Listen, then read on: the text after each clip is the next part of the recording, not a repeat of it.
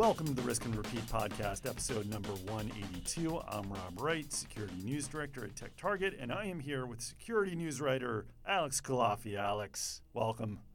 Thanks, Rob. Alex, we're in the same room.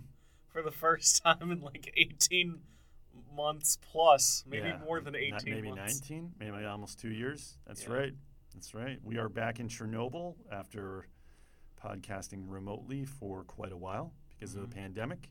Our last podcast, I was talking about this the other day, was the post RSA 2020 podcast.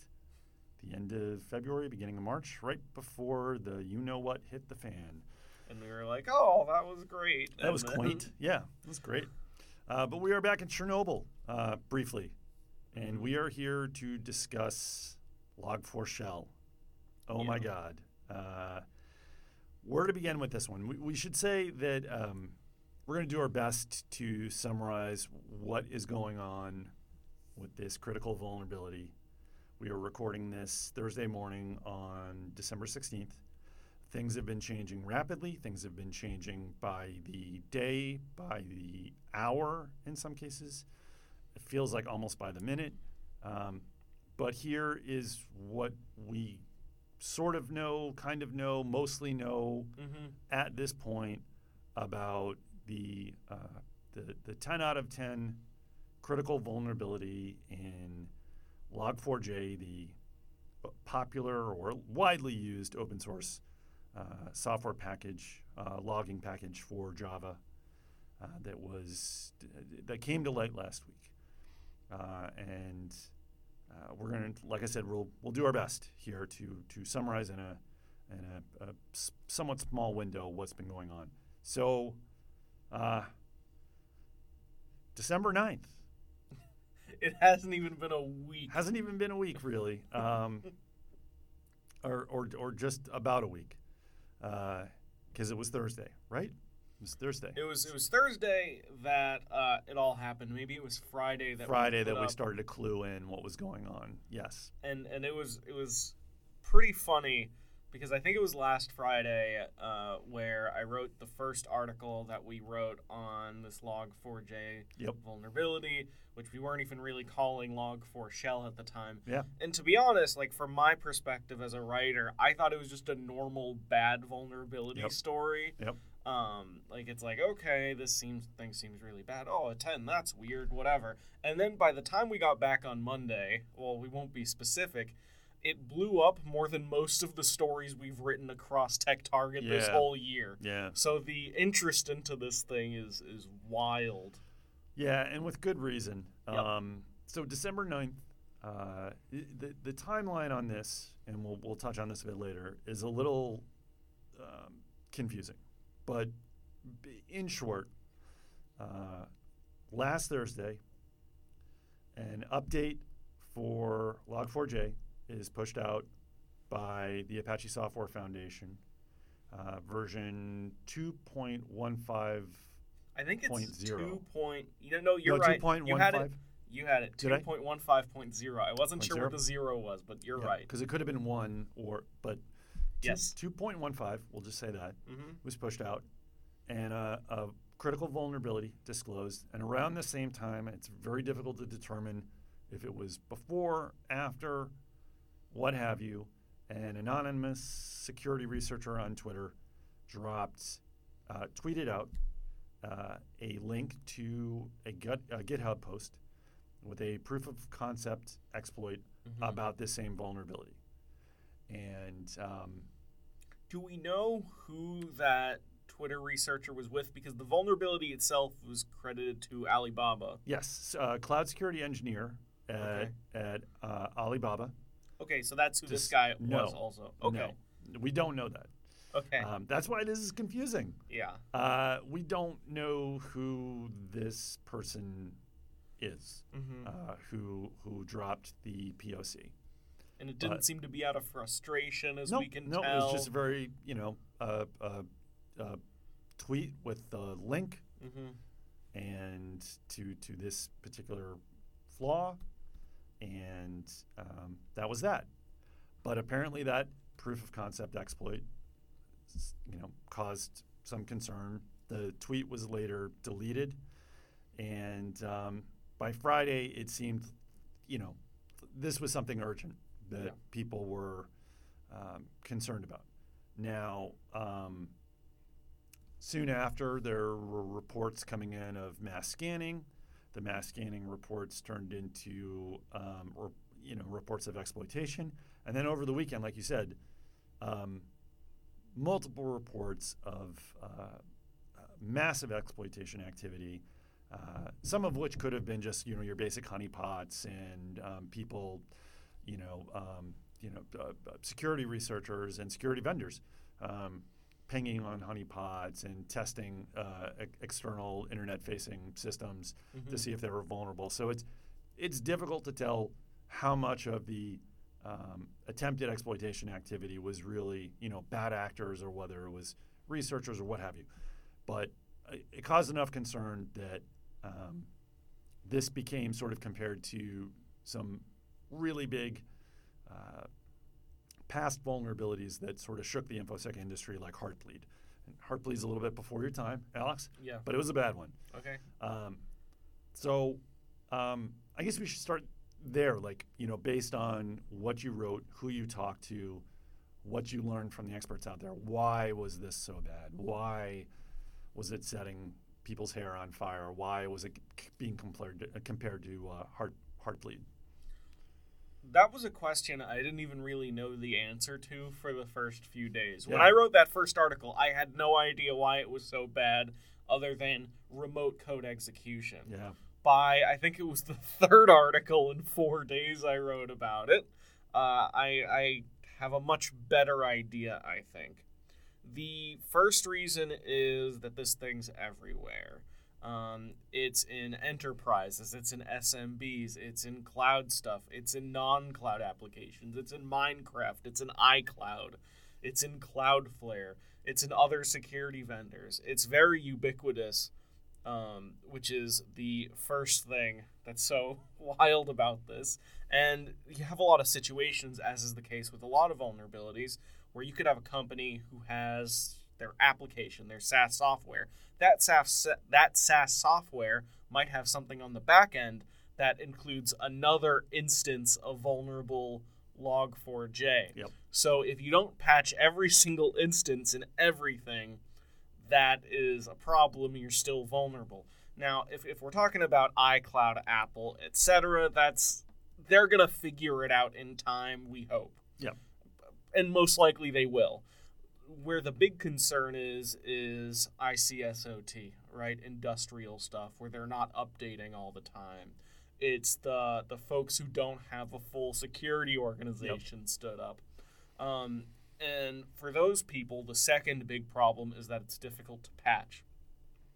Um, the uh, Log4j2 has been around since mid 2014, and some of the engineers who are at these companies now, these companies might have one specific onboarding stand up engineer yep, at best in some cases.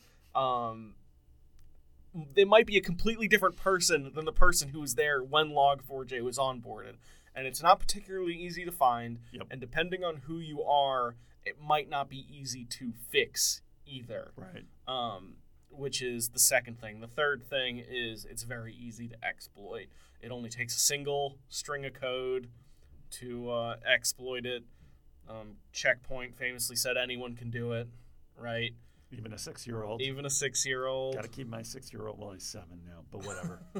Keep So him away from actually, he's he's kind of uh, an elite compared to the expectations for who needs to I who's guess. needed to exploit this. Anyways, it's it's really bad. It's kind of the perfect storm, and not just.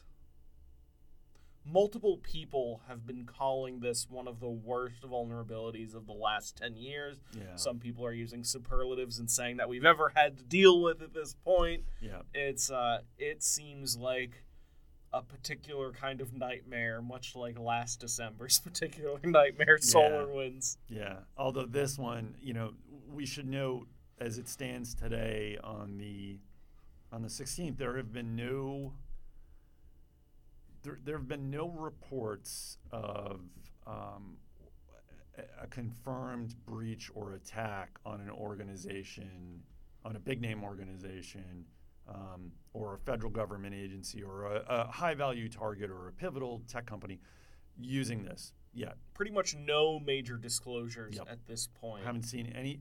There's there's there have been a couple of reports of some attacks on some companies that people speculate could be related to this, but we don't want to go there yet because we don't know that that's the case. Um, but yeah, so I mean, I think CISA told you the other day that they so far there's no evidence that right fed, any federal agency. um, well, CISA shared a phone call I wasn't invited to with me. well, listen, where no federal agency was hit uh, as far as they know, and they weren't crediting any specific threat actors yeah, yeah, at this point in time. fair, fair, okay. Uh, And well, it's CISA. Yeah, CISA, CISA. I never, never, I will never go CISA. Um, so, uh, but yeah, so this started to really sort of um, make the rounds on Thursday because you know you mentioned Minecraft. Like people were like, there's a there's a Minecraft vulnerability and like, you know, Minecraft servers are going down and this, that, and the other thing. And Um, gamers put it into the Log4j Wikipedia page Oh, at the top God, yeah. immediately, being like, "There's a vulnerability in the popular game Minecraft." And what's so funny is uh, these these gamers ended up validly putting this in the top section of the Log4j Wikipedia page. Yeah, good for them. Um, but yeah, people's Minecraft servers were, uh, you know, right. Again, reports are, are kind of murky. Uh, who knows how many were compromised or how many were were sus- successfully attacked? But people were, you know, obviously concerned about that. Um, and yeah, like you said, it's ubiquitous. It's used in a lot of places. It can be tough to know if you're even still using it. I mean, this you, you mentioned that, that sort of aspect of it.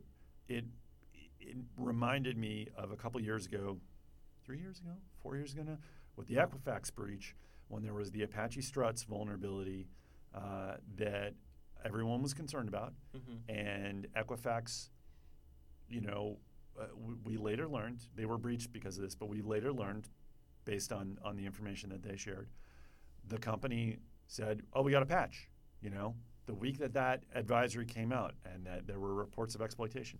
So they started scanning all their systems to make sure that you know uh, their Apache Strut software was you know where was it and did they update it?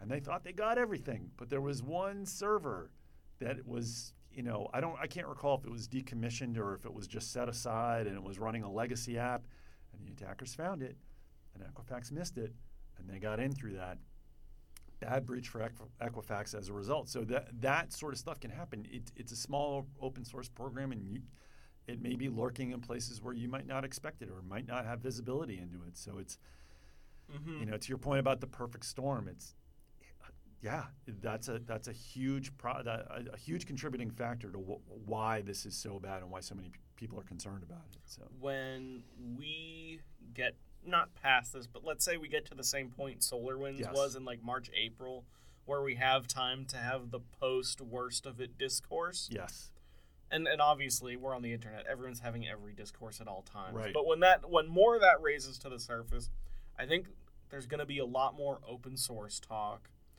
But I hope that talk is also empathetic yeah, because I I don't necessarily think Apache is No. a bad guy here. No. It's more that this is open source software. Yeah. There's like three people designated yeah. to any of these things at all times, they're and it just happens to be used everywhere. Yeah, they're volunteers. It's just a bad situation because you know you you continue to sort of build in functionality for an open source tool, and it eventually kind of comes back to bite you a little because when a vulnerability like this is found, and it it it, it spells trouble. Let's Mhm. just put it that way. Um, so exploitation. Uh, a lot of reports about um, mass exploitation attempts. We got some word uh, yesterday or the day before that from folks like Microsoft and Mandiant that nation state threat groups were attempting to exploit this, and you know organizations need to patch immediately. CISA put out the directive for all federal agencies um, to to patch immediately. Um, it- so, should we talk about the the the timeline here a bit, Alex? Yes. No.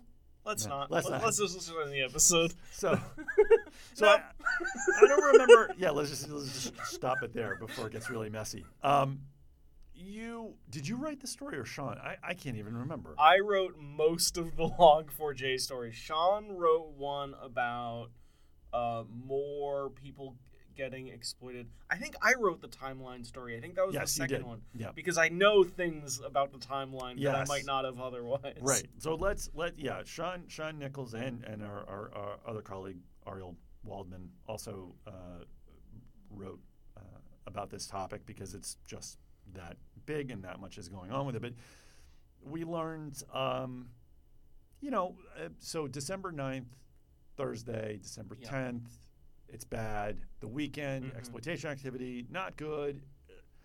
I think it was um, Monday or Tuesday. Uh, I think your story is dated December 13th. Yes. Um, there were a couple reports, I believe, um, uh, Cloudflare from from Cloudflare and one other place, and I don't remember where it was. They said that they observed exploitation of the uh, Log4Shell vulnerability prior to December 9th. So CVE 2021 44228 was not just exploited on that Thursday when the POC dropped. Um, exploitation was detected prior to that in early December. yep. December first and second, according to Cisco Talos and uh, Yes. Cloudflare. And the timeline that you got, now this is interesting because the timeline that you got from Apache, Yes. um, informed by uh, the cloud security engineer at Alibaba on 11 24 2021. So mid late November is when the first hints of this were known by them. Yep.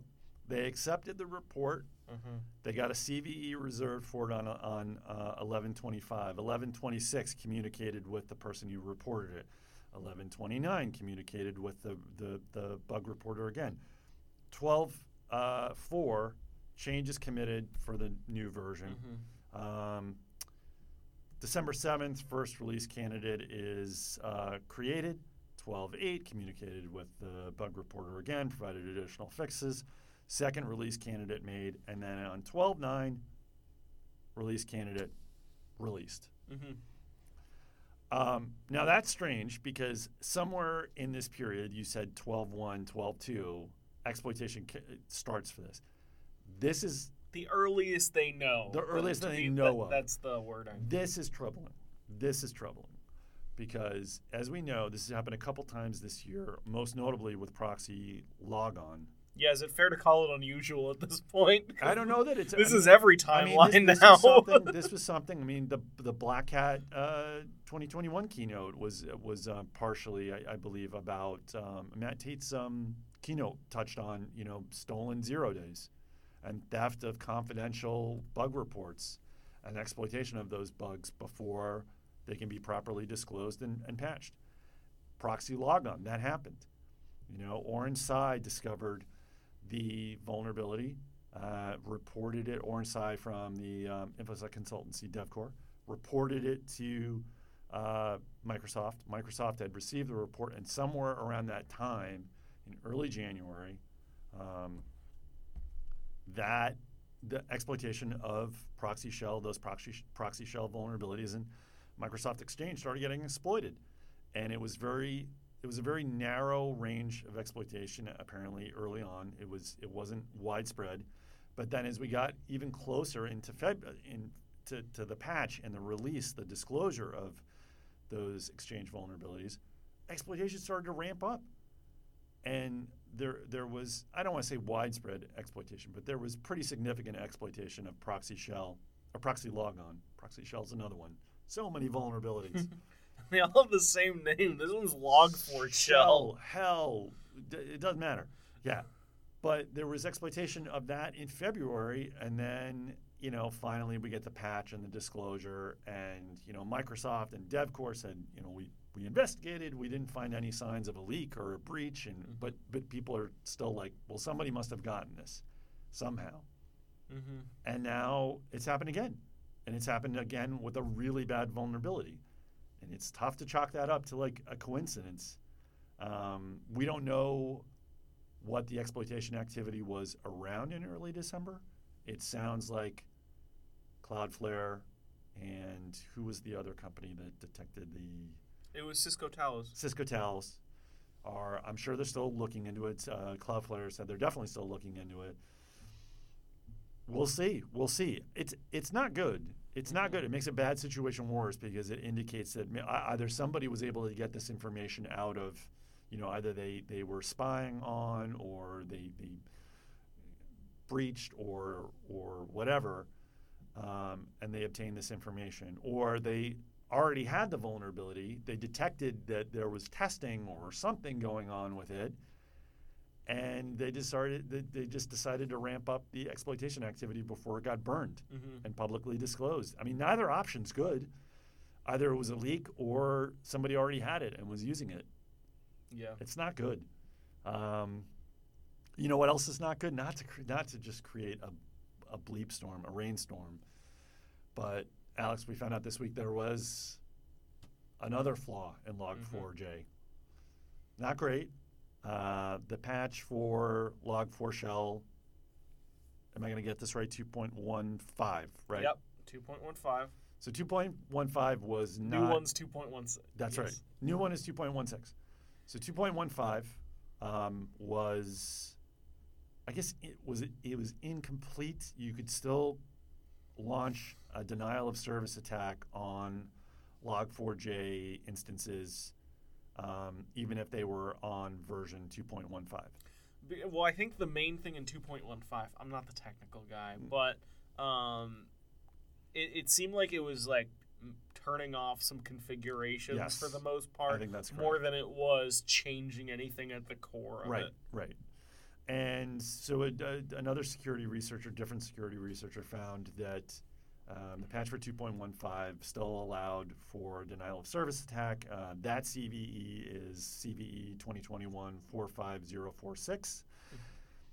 In addition, Apache found that some of the non-patch mitigations that they had early do- earlier documented for Log4 shell did not work. Um, so now they're recommending that users upgrade to 2.16.